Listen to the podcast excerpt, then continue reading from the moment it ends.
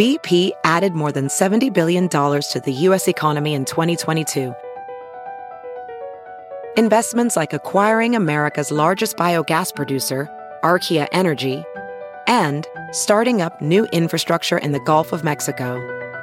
It's and, not or. See what doing both means for energy nationwide at bp.com slash investing in America. It's Kaley Cuoco for Priceline. Ready to go to your happy place for a happy price? Well, why didn't you say so? Just download the Priceline app right now and save up to 60% on hotels. So whether it's Cousin Kevin's Kazoo concert in Kansas City, go Kevin, or Becky's Bachelorette Bash in Bermuda, you never have to miss a trip ever again. So download the Priceline app today. Your savings are waiting. Go to your happy place for a happy price. Go to your happy price, Priceline. Hello, everyone, and welcome to Freckled Foodie and Friends, a podcast focused on making healthy living approachable, hosted by yours truly, Cameron Rogers. Happy Friday, Freckled Foodie family. Today we are joined by Nora Maxwell, who is a biracial activist helping white and non black POC be better allies across her Instagram platform. She has fully changed the way of using Instagram. Honestly, I have never seen it done like this. She has created such an incredibly educational version of Instagram stories and highlights, and it's really remarkable to consume. She works full time at the Rivet School, leading their growth and admission team.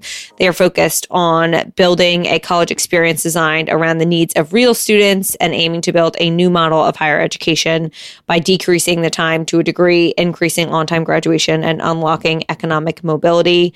She really has created this like Instagram activism with her page that was at one point personal and then did one quick change and now she's just going with it and I'm so here for it.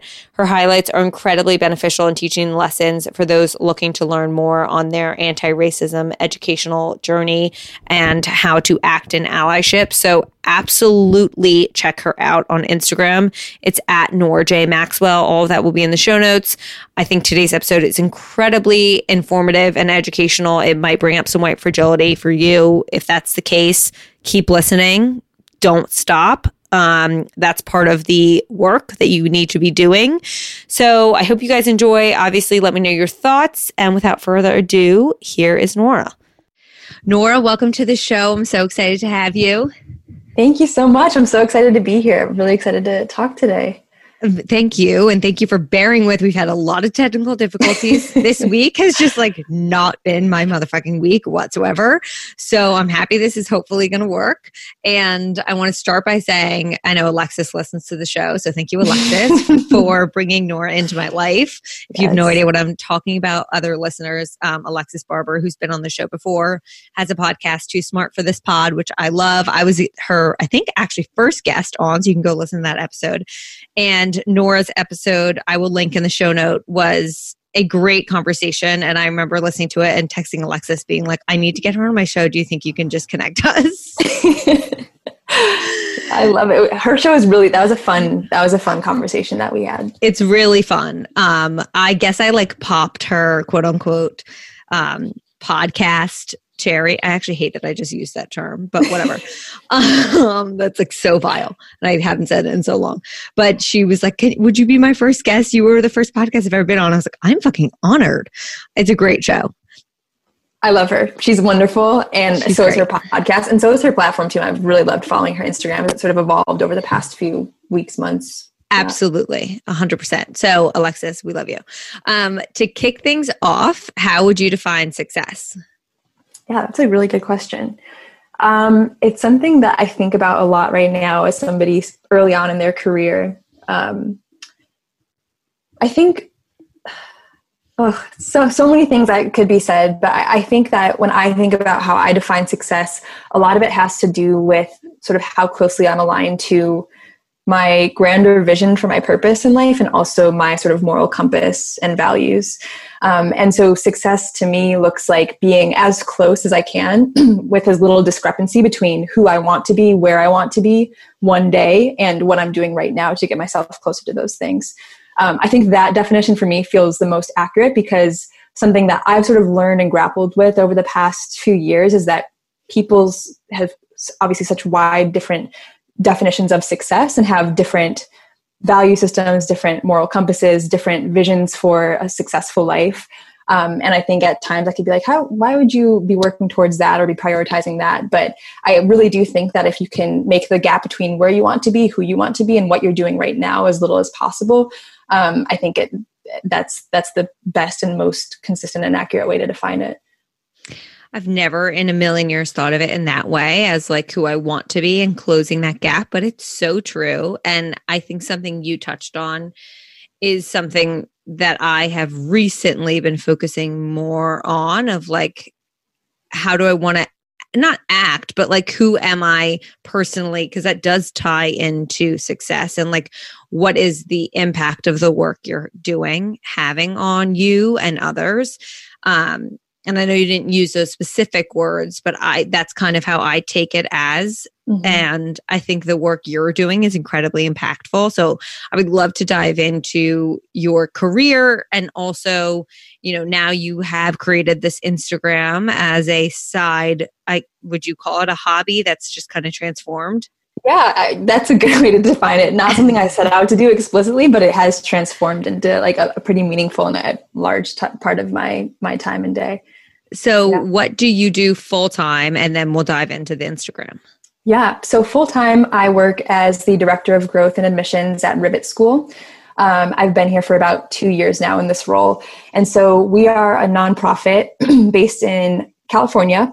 We were started in the Bay Area, but now we're continuing to expand. And we help working adults earn a bachelor's degree. So, specifically, folks who have been underserved by higher education in the past. So, Black and Latinx folks people from low income backgrounds, first generation college students, etc. And so we provide a lot of different resources along with a different type of degree program to support people who have lots going on in their life outside of just earning a degree to earning a degree and unlocking economic opportunity and success with that newfound bachelor's degree.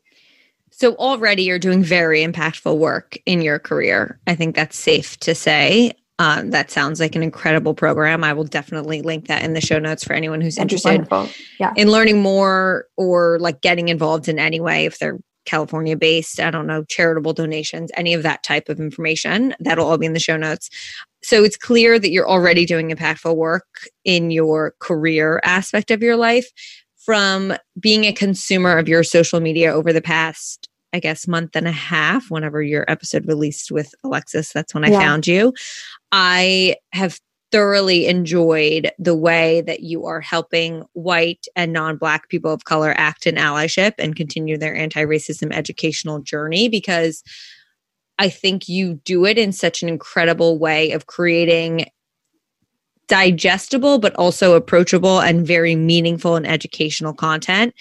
And for anyone who's like curious, you have to go check out her Instagram obviously after this episode, but the way you use your story highlights, like it's it's as if I'm attending a webinar, but you're I'm sure reaching a demographic of people age-wise who would not be leaving the platform to go do that type of work. Does yes. that make sense? Yeah, yeah, absolutely. And I think that's something that has been like I said, I didn't explicitly set out to create this platform, but I created a story on Instagram in response to Blackout Tuesday. So when everybody was posting those black squares, everybody being like white people and non-black POC. Mm-hmm. Um, and I just created an Instagram story. I had seen people use it sort of creatively in the past where you can make like words appear, you know, you can set it up in a way that feels like kind of fun and interactive. And I did that. And I think it really resonated. And it's kind of interesting because the way we use Instagram, we like you know sometimes we absentmindedly click through stories we swipe along we check for new stories from people that we like that we follow and i think it's kind of fun because it's like these pretty i mean as much as is allowed in a small space of an instagram story like like you said pretty like nuanced and complex topics being discussed that sort of pop up alongside you know your friend's picture of her brunch or uh, a picture of a dog. And all of a sudden there's like this little mini lesson that also appears.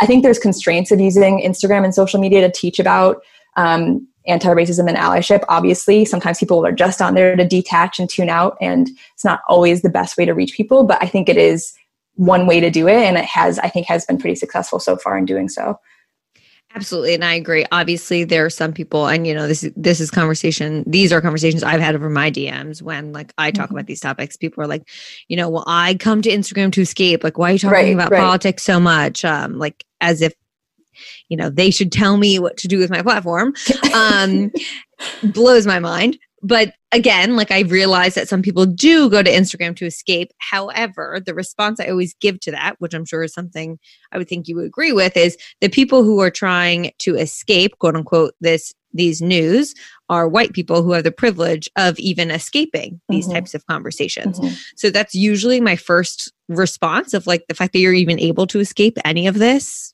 is the first type of privilege that you should really Absolutely. acknowledge. Um, but I'm curious if we can rewind just a bit. And you mentioned Blackout Tuesday sparked all of this. What were your stories? Was this your personal Instagram, like an everyday person? Yeah, if you scroll back far enough, you'll find like all my old pictures. Like it was just a personal Instagram. so yes, and and on Blackout Tuesday, I just posted a story that was to my friends and family that followed me. I had like you know a thousand followers, and um, it was a story specifically on white fragility because I was noticing how people who were being called out for posting the black square, which was a sign of solidarity, but actually sort of backfired because a lot of people Completely. use the Black Lives Matter hashtag, clog the feeds, kind of a disaster. And so a lot of Black activists, ed- educators, just everyday people were saying, please stop doing this, delete the square, take a step back. And a lot of people's white fragility was triggered. So, sort of that feeling of being called out on your unintentional racism that can trigger all these different emotions guilt and anger and annoyance and embarrassment. And so, I was like, this is kind of a cool teaching moment to say, you're probably experiencing white fragility if you're a white person today. This is what it is. This is how you can combat it. This is why it's dangerous. Um, and people just like really responded well to it. And again, it was like my friends and family, but people were sharing the story across their platforms. Um, and so I continued to sort of make it in a reactionary sense. So an event would happen. Obviously, so much happened this past summer. I would create a story in response. It would be shared around, etc. And then I sort of started to switch to a more proactive approach where I was choosing what to talk about in each story and, and proactively creating that content. So I think it's really like this whole blackout tuesday thing is so interesting to me because i don't think anyone ever expected it to be as big of a oh my gosh. Yeah.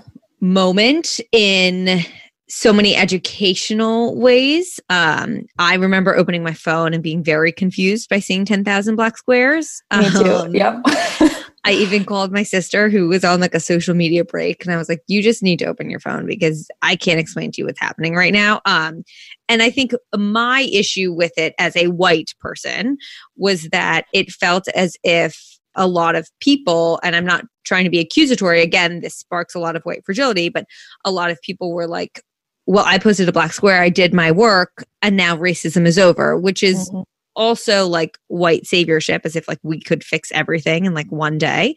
Um and then let's just move on. And i'm talking less about like the people in my when i was on my personal account and like the people in my real life who i've obviously chosen to be close with people who i don't consider racist but right. more so as a consumer of like influencer account. Not that i'm saying these people are spewing racist things but the fact that I felt they were posting black squares being like, well, I've used my platform in a positive way and now I can either like go on to share normal content because I've addressed it. I just kind of felt like this easy out in my opinion. Um, and I'm glad that you took it as used it as an educational opportunity because I'm sure a lot of people found that very helpful because I think a lot of people had a lot of white fragility sparked in that Lots moment. feelings that day, yeah. So many feelings. I remember my mom even calling me and being like, I'm so confused. Should I be posting black? Like, am I not standing in solidarity? I'm like, no, you're, you don't need to post a black square. Yeah. You actually do work. Like, you're doing work outside of Instagram. Like, this is not what it is that needs to be done. So, from there, your Instagram obviously has evolved as an mm-hmm. educational tool.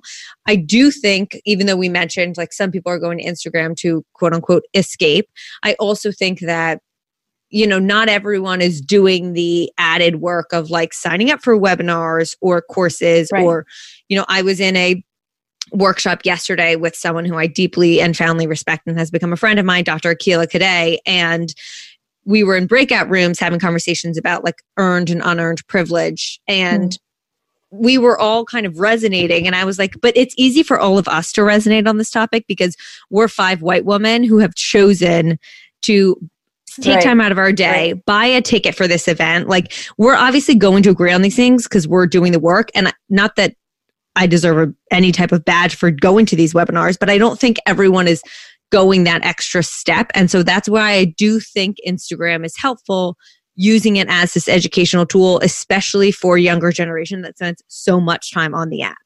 Absolutely. Yeah. And I hear all of that too. I think like that was one of the main problems with Blackout Tuesday was that I think it made people feel like they could check off a box and say, I did the right thing. So when I look back on this time, I'll feel like, yes, I was the, on the right side of history. I posted the black square. But what a lot of people actually were doing was saying, like, I'm, I'm muting myself.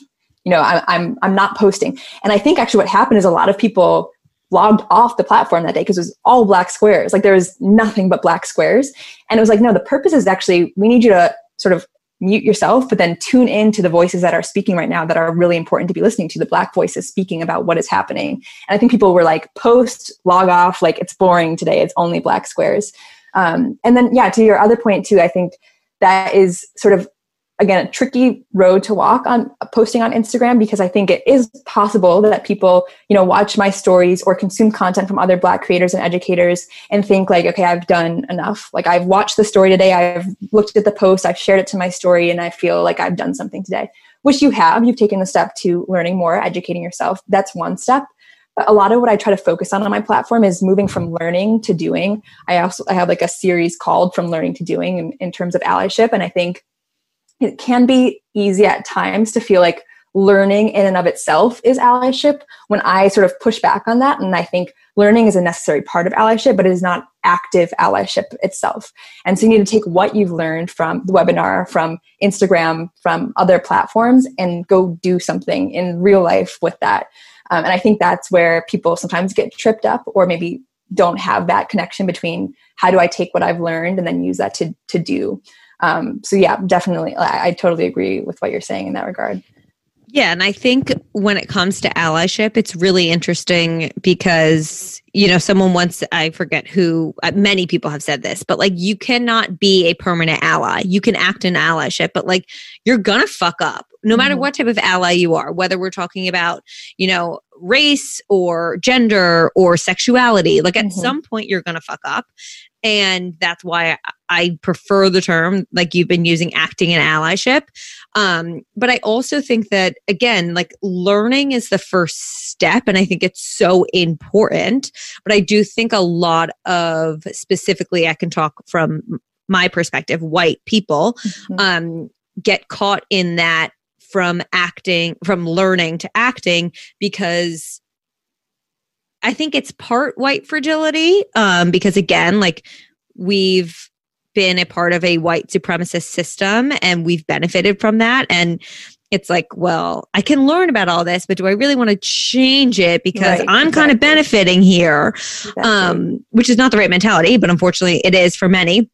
And then I also think it's the like, I don't know what to do, so I'm frozen. Mm-hmm. And part of that in between phase that I have found very beneficial. And I don't know if you're familiar with Rachel Ricketts, um, who's another anti racism educator. She's awesome. No, I haven't um, heard. I need to look into her. She's great. She just wrote a book called Do Better, I believe is the title.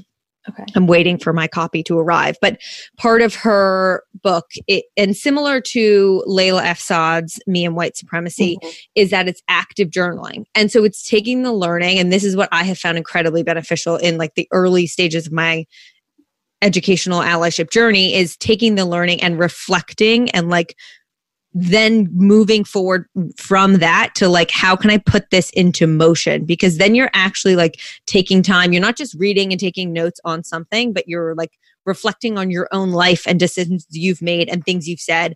And it brings up a lot because i've done a lot of shit i'm not proud of when i mm-hmm. reflect back on like my earlier years. But i do think that that's a good i'm curious your opinion because i do think that that's a good middle place to then be like okay how can i actually then put something in motion from here. Yeah, yeah, absolutely. I think, and sort of similar note of like one of the drawbacks of social media, but also just like sort of our fixation on the learning side of things as opposed to the doing and acting, I think is that people consume so much and they feel like I need to consume more. Like that is how I will become a better ally is just consuming and consuming. So like following all the right people on Instagram, reading all the right books. Um, but like you're saying, you need to take the time to process it and reflect on it and figure out what it means to you. Like put it in your own words, words you could use to like have the conversation with your mom or with your neighbor who's not on social media. Like when people sort of only know the buzzy words because they saw like an infographic on it on Instagram, that's certainly the first step. You're learning about a concept that's new to you. And then the next step, like you're saying, is reflecting on it. How does it show up in your life? How would you talk about this to somebody who was not familiar with the topic? And I think that those moments of processing and reflection are for one just absolutely crucial. For two lead to more clarity around what types of action take that you can take that would make sense to you and your life. Um, so yeah i like the idea of sort of framing it as like uh, a journey of like consumption and then reflection before i think before action. Because i think back on like for instance when you know the murder of george floyd that sparked a lot of this for a lot mm-hmm. of people um and you know right around blackout tuesday and all this i think back on my actions and i feel a little iffy about certain things i did because i jumped right into my typical type of personality of like i need to organize everything i possibly can and when i talked about that i was doing trying to learn more i then got questions of like well what are you reading so i created mm-hmm. this blog post of like all of these resources, which at the time I was like, this is probably going to be so helpful for people. But now reflecting back, I'm like, obviously, all the research resources I was including were those of Black creators because it's not my journey to be lead uh, like i shouldn't be the mm-hmm. lead educator because i can't speak to any type of this experience but i was just trying to organize it for my community but when i reflect back i'm like i almost feel like i was so trying to focus people on learning and less doing mm-hmm. that maybe it stunted people's journey. I don't know. I, I'm still trying to really unpack the whole thing, but I'm curious for you. Obviously, we've been talking mainly about how like white people can act in allyship or non-black mm-hmm. people of color and we talked about how it's a privilege to quote unquote escape it's also a privilege to decide that you want to learn about racism mm-hmm. um, because we've never as a white person i've never faced racism. Um, so obviously that's not the case for you as a biracial mm-hmm. black identifying woman when did this journey i guess or like when did this really become a forefront for you where you were like aware of this system mm-hmm. yeah that's a great question i think like there's sort of i kind of think of it in two phases like the one phase is and i was actually just talking with one of my coworkers about this yesterday is I feel like I became aware of my race at a really young age. And I, I think, obviously I can't speak, but I do think that that typically happens for black people and people of color earlier in life than it does for white people. The first time you are aware, made aware by somebody else or by a situation of your race and, and how that will affect how the world perceives you. So Without that happened, yeah, and that happened at a really young age for me. So I'm, I'm biracial, so my dad is black, my mom is white. And so there's an element of blackness to it, and there's also the element of like the mixed experience. And so there's a lot of just like questions and weird scenarios you're put into as somebody who is not white and at times is racially ambiguous. And so, um, like, questions posed to me as like a five year old, you know, um, questions my mom got a white woman out with three black children with like black hair you know and dark skin and wondering like are you their nanny? Like who who are these kids? You know are they yours? Um, just like comments that make you have to turn inwards and say like obviously people are going to consider my race when they see me. And in some cases and i would say many cases it's the first people are thing people are going to consider when they see me. So that happened early and i think that's the case for many people the second phase I would say is starting to actually be able to put like the words to these experiences and to extrapolate these experiences into larger concepts. So like, oh, what I experienced was a microaggression or that was racism or I live in a white supremacist society. Like these things are not, that's not language I had obviously when I first encountered my race. And those are words and concepts I started to learn about. I would say probably early college really was when I started to have those conversations. Um, that happened like in the classroom with classes I was taking. It happened outside of the classroom with groups I was a part of. Um, and I think the journey has really continued. I was a part of a number of different like diversity, equity, inclusion initiatives when I was in college. And then post grad, obviously, have been doing a lot of things in my professional life too, uh, from DEI trainings to like I'm on the anti racism and equity task force at Rivet School where I work. Um, and so I think it's really helpful and empowering in my experience as a Black woman to be able to put the language, identify the concepts behind all these experiences I've had because it makes it just feel like I'm not alone in these experiences, that they are universal and that they can be explained by some of these larger systems of oppression that are at play. Um, so I think that that's what I try to bring to my Instagram is the intersection of sort of the more academic side of things, you know, the the, the language and the vocab and all of that, with my personal experience that I've actually experienced in my life. And I think I have a, a particularly unique perspective as a biracial person because I do have proximity to whiteness in a lot of ways, um, and oftentimes like physically, like half my family is white. I grew up in a pretty white neighborhood, went to school with a lot of white people, so like have observed very keenly the racism throughout my life and can speak very um, explicitly about what I've seen, um, especially in times that people didn't recognize that I was black and made comments that they wouldn't have made around a black person that wasn't biracial. Um, so I try to like bring yeah that perspective of sort of being a fly on the wall in a lot of scenarios combined with some of the more academic the academic side of this um, in like the instagram stories and the posts that i make and I think that's the perfect approach at, from a consumer standpoint because I think it's very important to try to learn the vocabulary because again, you know, I still get very nervous having these conversations in public settings such as mm-hmm. this because I realize there's a large possibility I could fuck up and that's fine if I do like I'm going to fuck up um, but again for me like learning the correct terminology has been very important when I'm trying to get my feelings across because I did not experience this. So I don't have mm-hmm. nearly the personal ad- anecdotes to pull from. So, like, it helps to then have the terminology to use appropriately. But I think from a consumer standpoint, you know, similarly to like if I was reading a textbook, like, I'm not. I I have a learning disability of reading comprehension, so I check out immediately. Like I just can't process the information. Mm-hmm. So when it's given to me in such a formal setting, no matter what topic we're talking about, I have a very hard time processing it. But if someone's then providing personal context, like those are the things that mm-hmm. I then remember. So I can say from my personal experience, it's been incredibly beneficial because hearing people's personal stories not only I think stick out more to people, but also a white person is then hopefully willing to and able to imagine putting themselves in mm-hmm. those shoes and realize that like I was having this conversation yesterday with someone. White privilege, for instance, is something that so many people get so fragile around and yeah. they hate to admit it like it, yeah. it, baffles my mind um and you know they feel like it's taken from all the like if if you admit that you hold white privilege then you're saying you've never worked hard for anything in your life right and i think for someone to consume content like yours it hopefully makes them realize that white privilege is less about what has happened to you and more like what has not happened to you. Mm-hmm, and I think mm-hmm. that's where the personal anecdotes really play a large role and help because, you know, in me having conversations with people in my life, who are doing the like, but I've worked really hard combat, it's then easier for me to be like, you have worked hard. I'm not taking away from that. But did you ever face XYZ? No, mm-hmm. because you are white. Like it's less about what you face and more about what you didn't face. Yeah. And yeah, that's a really good way to phrase it. That's, I think, what's been the most beneficial f- for me when conversing with people in my personal life and trying to get points across. So, having personal anecdotes from educators like yourself is very helpful in A, like realizing that, but then B, putting context to it when having a conversation as a white person.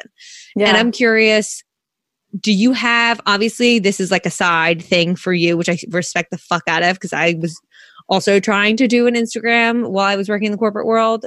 And it is a lot of work to do both. um, yeah it's so much and you're doing way more impactful work than I was doing. I was like posting my overnight oats recipes, so it's even more. But I'm curious and you might not have an answer for this, but like where would you ideally seeing your page evolving to? Yeah, it's a really good question that I'm like trying to figure out myself. Um, Me so, too, so don't worry. Yeah, and yeah, that's something I've sort of learned in the world of like Instagram creators is like you're constantly sort of evolving and figuring out what direction and Every a lot day. of shaped by like your community and and what people are are like responding to and interested in learning about from you. Um, I think that one thing I've mentioned is that I do want to take some of the work off of Instagram. I think like it's hard there are limitations to teaching about these topics on social media and i try to get creative with how to address those limitations but like at the end of the day they're still there and instagram is you know there to make money and like they're not really there to like be an educational platform for others. Um, so i think one of those visions is finding a way to take some of the work off of instagram and still having resources on instagram because i think super accessible like free educational content i think is like is awesome and i think a lot of people are using the platform in that way. But i would also like to i don't know like put it on a different website or platform where there could be more space for discussion more space to just dive deeper into these topics. Um, i think another one too is just i want to be really mindful about how i'm using my platform as it grows. Uh, so obviously i'm biracial and black and so there's a lot of privilege that comes with being light skinned for example with having the ability to pass as like racially ambiguous.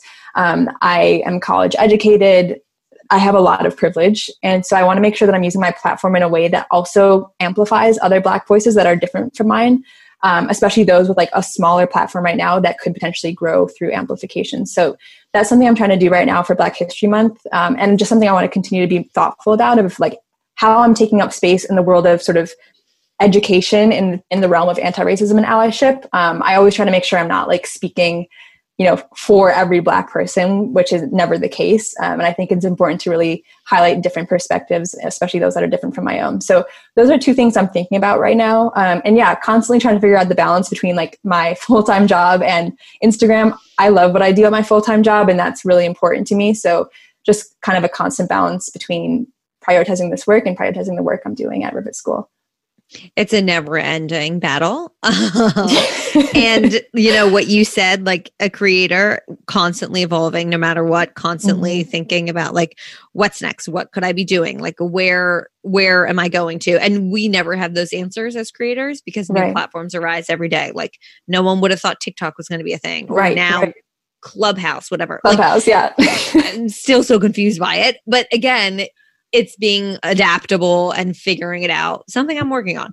Um, but i think for another thing that i like to try to provide in this space is you know majority of my listeners if i base it off of the people who follow me on instagram obviously this isn't mm-hmm. built into our instagram demographics but i can see people's profile pictures when they right right. It's safe to say majority of my audience is white and female. I know female but majority is white. Um, I always like to provide this space for someone who is a black or person of color specifically talking on this topic mm-hmm. to reach these listeners who are specifically white females hopefully interested in doing this work is there anything that you want to make sure you get across to them throughout this like any main points one two three however many you want that yeah. you want to make sure they walk away with yeah, that's a, that's a, a great question. Um, I think I would say two main points. The first we've already talked about, which is think about and maybe just do some reflecting on like how much of your allyship or your path to allyship has been com- composed of learning and how much has actually been action. Um, and I think like when you think about the actions that you can take as, as an ally, like you mentioned, a lot of them aren't comfortable or easy or like fun to do. Um, a lot of them have to do with like sort of giving up power that you hold, whether that's like social status or money or like a position at work. True allyship requires sacrifice. And so I think it's important when you're taking stock of where you've been and where you're hoping to go to sort of do some reflecting and think through the um, sort of the breakdown of what your work has been focused on over the past however many months or years you've been working on on being a better ally. I think second is that um, it can be like you mentioned overwhelming of like where to start. There are so many different platforms and and um, resources and books and people to follow. And i think it can feel overwhelming like am i doing enough or is this the right thing to be doing? And i think a good way to break it down is to think uh, what you're doing sort of at the individual level at the interpersonal level and then at the structural level. So and, and, and obviously in terms of allyship. So at the individual level things like working through your implicit biases, taking the time to reflect, to journal, etc. Really work through these things that are very deep seated, not conscious, um, that internalized race, racism that we all have living in a racist and white supremacist society. Interpersonal is thinking about how racism might show up, again, unintentionally in your interpersonal um, interactions or relationships with people. And then structural would be things like, you know, voting, protesting, organizing, using your power where you work um, or where you go to school to advance anti-racism. When you think about doing things across the spectrum like that, it becomes a little bit easier to contextualize like what it looks like to really be truly acting in allyship. When you think about you can do things individually, interpersonally, and structurally. And when you combine those three areas of focus, that is when it becomes sort of enough. And obviously you can always be doing more, but um, that's kind of a good way to think oh looks like may- maybe i've mostly been doing structural work. Like mostly i've been making sure i vote and and phone banking and protesting but i haven't done as much personal reflection or maybe it's the other way around. Um, and taking stock of that as well can help you prioritize where you want to spend your time moving forward. Thank you so much because that verbalized so perfectly points that I feel are necessary to get across. And I think it's very interesting because I think almost structurally it's the easiest to quote unquote do the work. Mm-hmm. Um, you know, you can make sure you get out there and vote, you can attend protests, you can do those things. It's, I think, the easiest box to check personally as a white person because I think it takes less emotion. And I think the um, interpersonal and I'm sorry, what was the correct term for the first one? Individual. Individual. Yeah. Individual and interpersonal. Yeah. Yeah. I think the individual of like actually reflecting on your past brings up a lot of uncomfortable feelings about mm-hmm. yourself. And so I do think that's maybe difficult, but I think interpersonal is where people struggle the most. And that I think is honestly one of the main areas that you can easily ex- like you have access to doing that work all the time. Mm-hmm, and exactly. I think it's where we as white people struggle the most because I think back on my life of, you know, I've been surrounded by white people my entire life. I come from a very privileged financially background. I lived in a very white town. I went to a very white school for high school and college. Um, majority of my friends are all white. So I grew up in this very white world. And there were so many times that I did not act in allyship by hearing, you know, I would always, I would never consider myself a racist, but I wasn't an anti racist in the sense mm-hmm. that I would stand by and hear people say things and like not call them out and just like do that awkward laugh, like, right. like, how do I get out of this situation? Like, I feel uncomfortable, but oh my God, I'm not going to call this person out. And I think that's honestly what white people struggle with the most, but that yeah. makes the most change because those people then are going to be like, fuck, I shouldn't be saying that. Or like, yeah. you know, maybe best worst case scenario, they're like, okay, well, I'm just not going to say it around you anymore. But best case scenarios, they actually then learn and they realize that they shouldn't be saying these things or they shouldn't be doing these things. And so I think that has the most like immediate impact mm-hmm. and where a lot of us white people should spend time focusing on that we easily ignore because it is the most uncomfortable. Yes, that's, I literally just did a post about that today. The concept of white solidarity, which is not calling out racism that you witness just to sort of avoid any uh, tension, awkwardness, etc. So, like, somebody says the N word around you and you're like, act like you don't hear it, you know? Right. Like, or or your grandpa says a racist joke at the dinner table, but nobody says anything because it's like he's older oh, and he's, he's from a different era and it's gonna make it awkward. You know, you don't want to ruin the dinner. Those are, like you said, those moments are actually really vital in upholding white supremacy. And so to be an active disruptor is sort of that interpersonal allyship that's so important and it's so hard because it's going to be awkward people might get mad at you they might make fun of you they might stop talking to you but those things, again, like you said, combined with the structural and the individual are what makes change. And it's clear because like when Obama was president, a black man was president, there was still clearly rampant racism in the country. It was still happening interpersonally. And just because somebody voted for a black person does not mean that they had done the work interpersonally or individually. And so it has to happen at all the levels for racism to truly be addressed in its in its totality.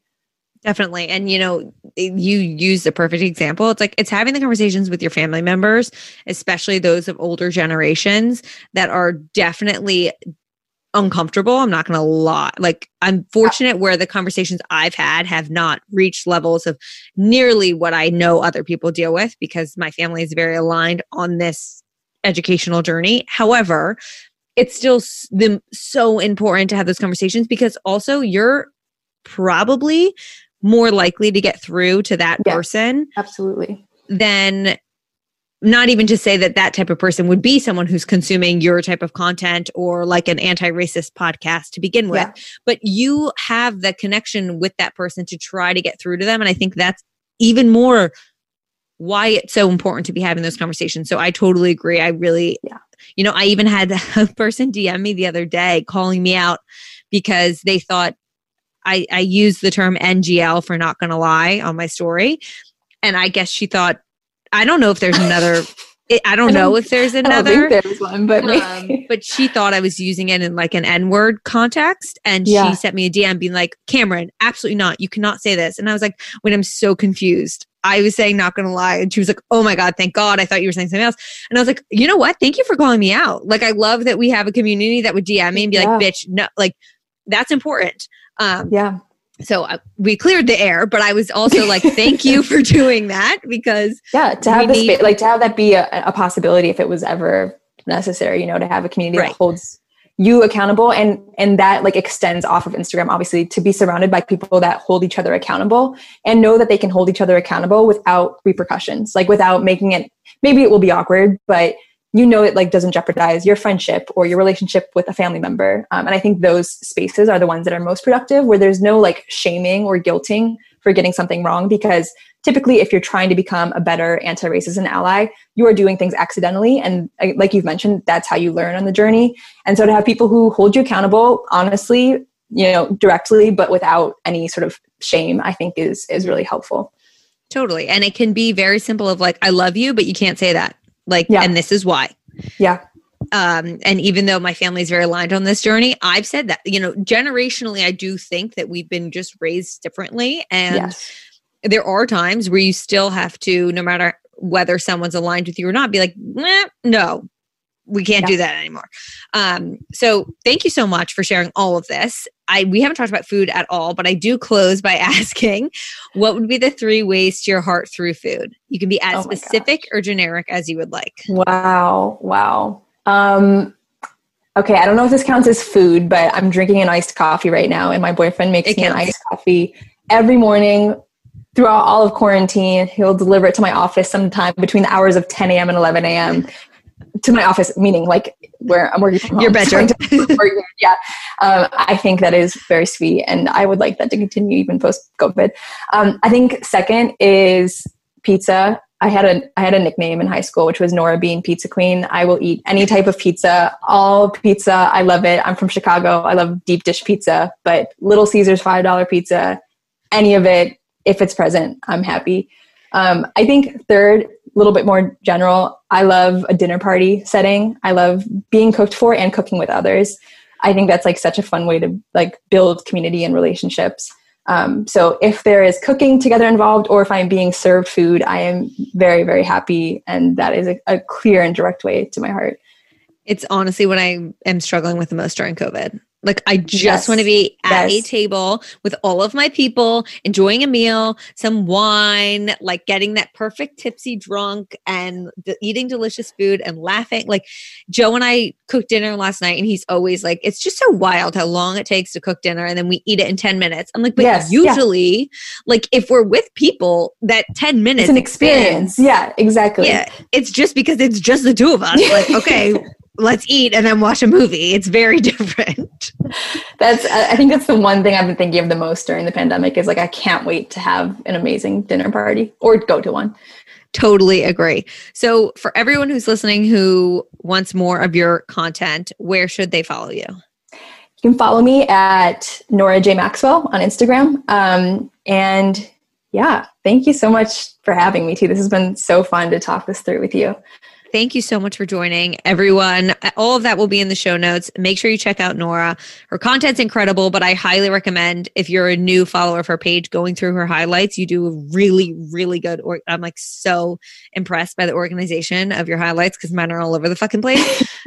she does a really good job of organizing Thank them you. and the stories are just very well done. So thank you for the work you're doing. People, I hope you enjoy her content. I know you will. And I just am so happy to have found you. Thank you so much. This was so fun.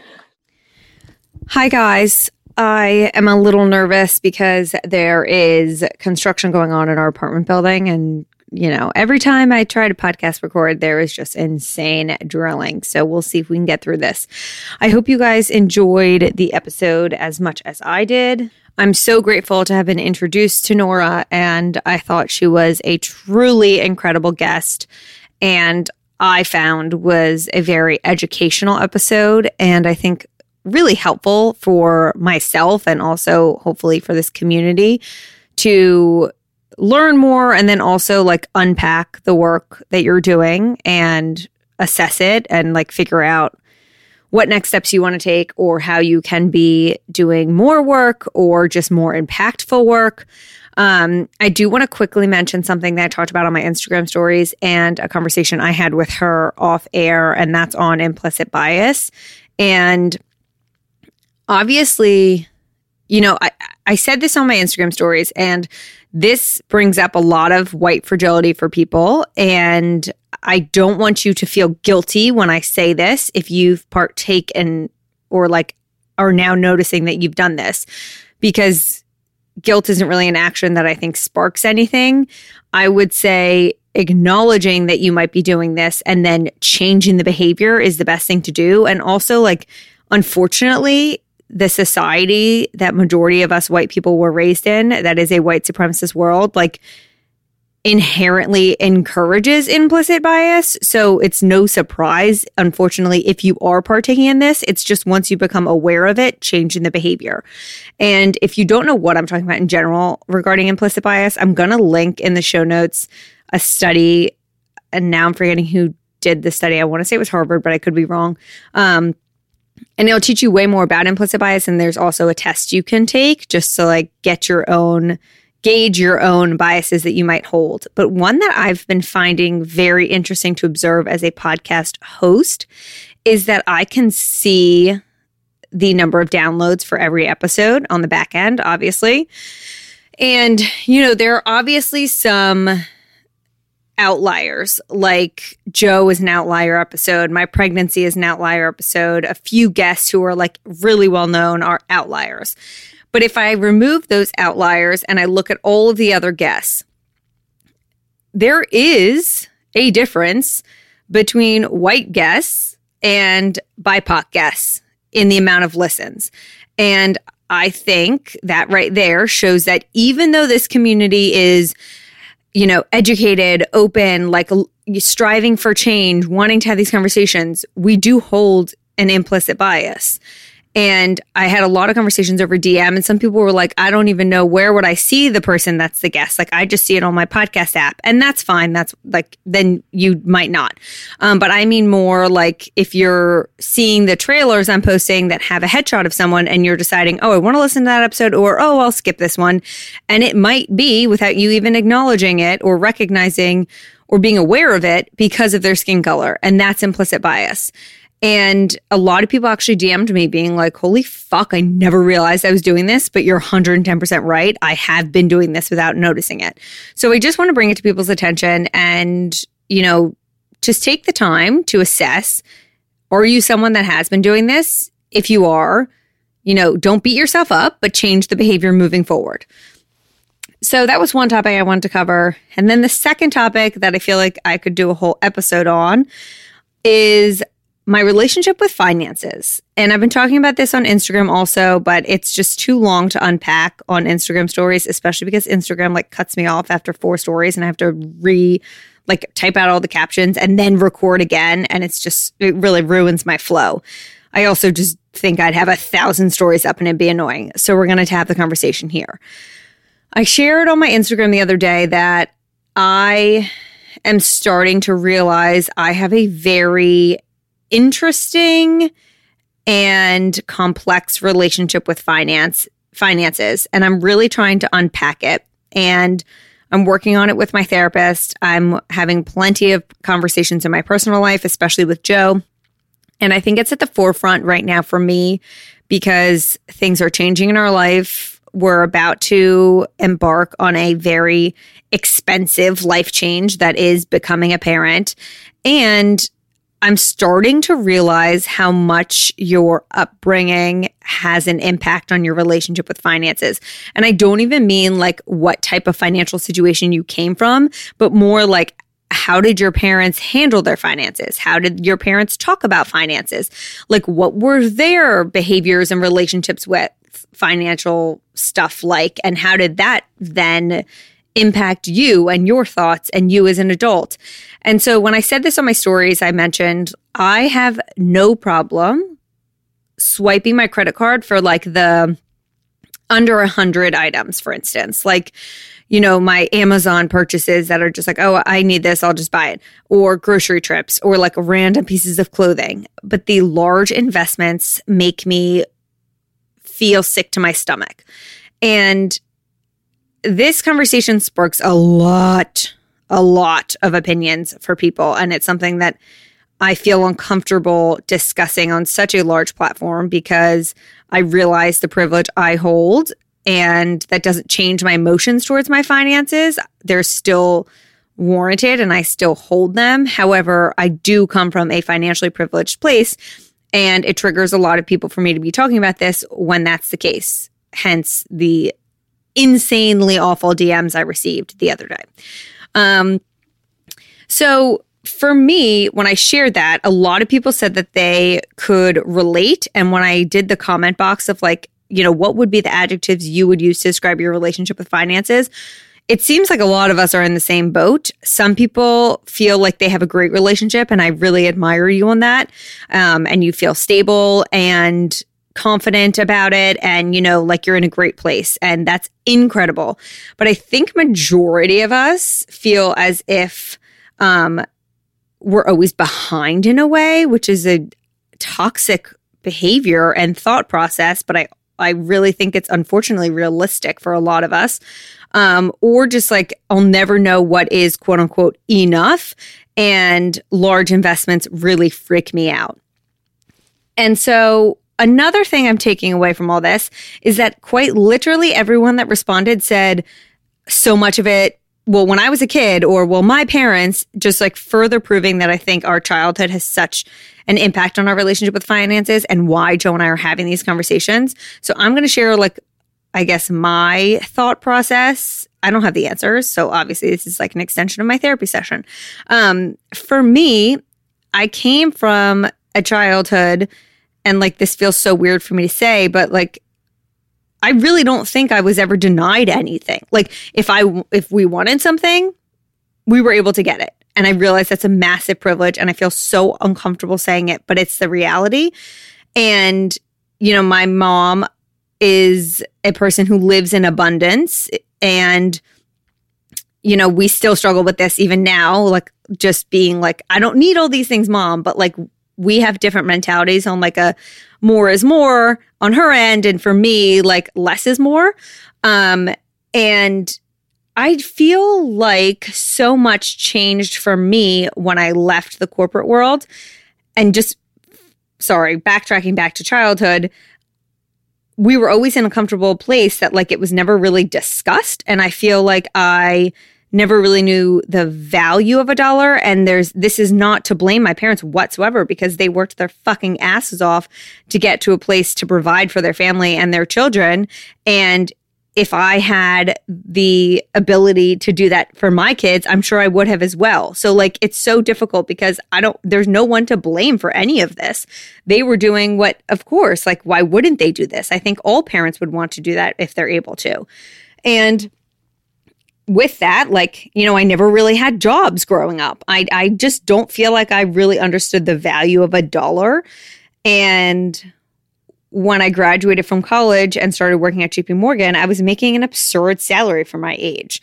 And there was always this pressure that I felt of like, well, I've been raised a certain way and I want to continue my life living in that way. Like, I don't want to not be able to do the things that I feel so used to doing. Um, and I know a lot of people DM'd me feeling that they felt the same way of like, there's this weird pressure to make sure that you obtain a certain lifestyle that you once had. And like, it's not always feasible at all.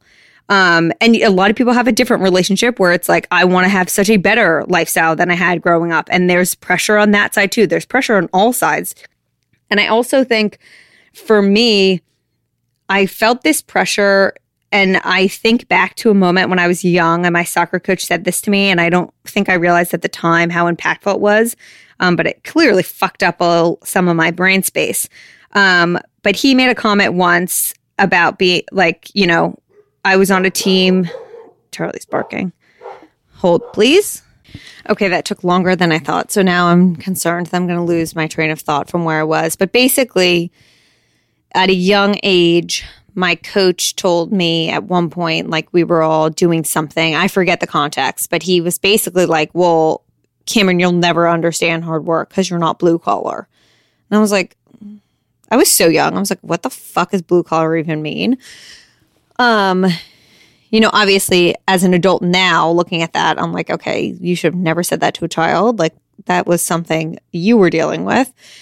But it did kind of spark everything in when I can reflect back. Like, I definitely feel I have a chip on my shoulder. And I think that this comes from two different sides. You know, I think a lot of people who maybe don't come from a privileged financial background feel like they have to prove themselves that they deserve to be somewhere.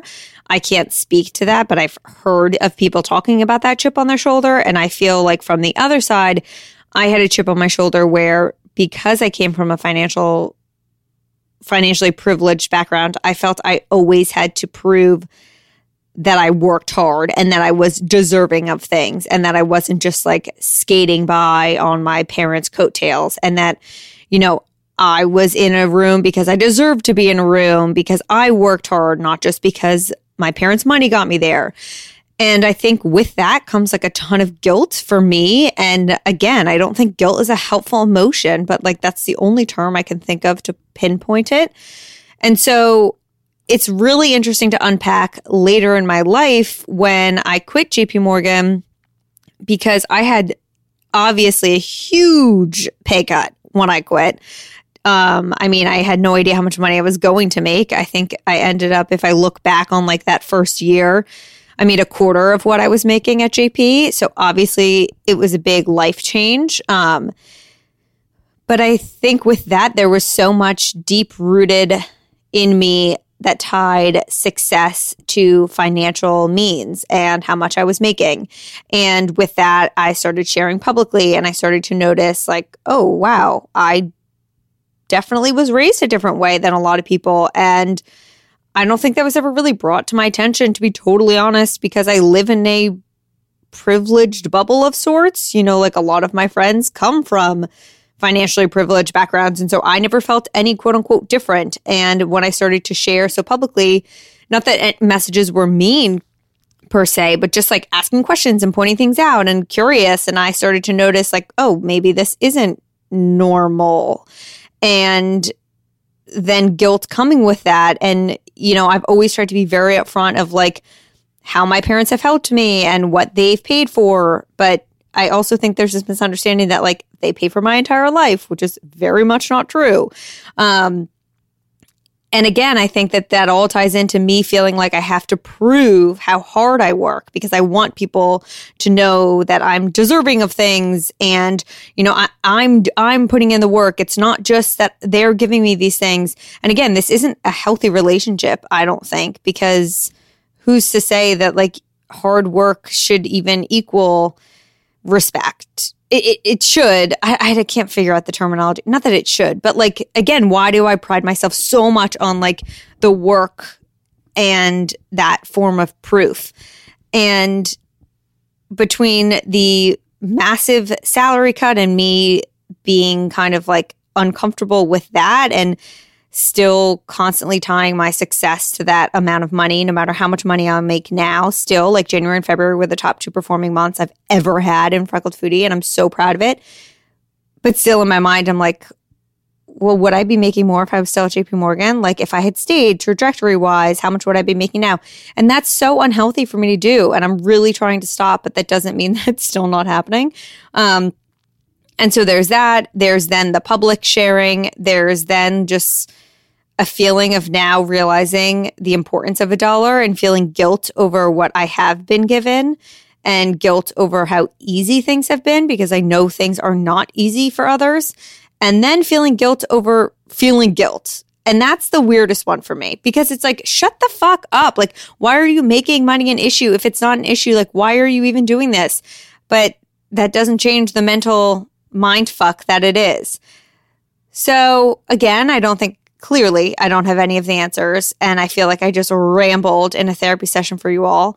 But these are the thoughts that I'm kind of unpacking. And it's very interesting to have the conversation with Joe because I think he's one of, I think in my life, he has the best relationship with finances of people I know. He is not a big spender at all. He's very frugal. However, he feels comfortable with large investments because he's in a place to be able to make those investments. And he realizes that not all of them, but when he wants to and decides to, like they are justified and he's okay with that. And I think he has a lot of respect for a dollar and what it takes to earn a dollar. And we've been talking about how we want to instill these things in our children. And obviously, you want to provide for your children, you want to give them the world. However, I also want them to realize that like shit isn't just handed to them and they do have to work for things. And, you know, people come from very different circumstances. And how can you instill at a young age saving and donating and then deciding what's worth spending on. So it's conversations we're having. I just feel like it's a conversation we're always going to have, probably.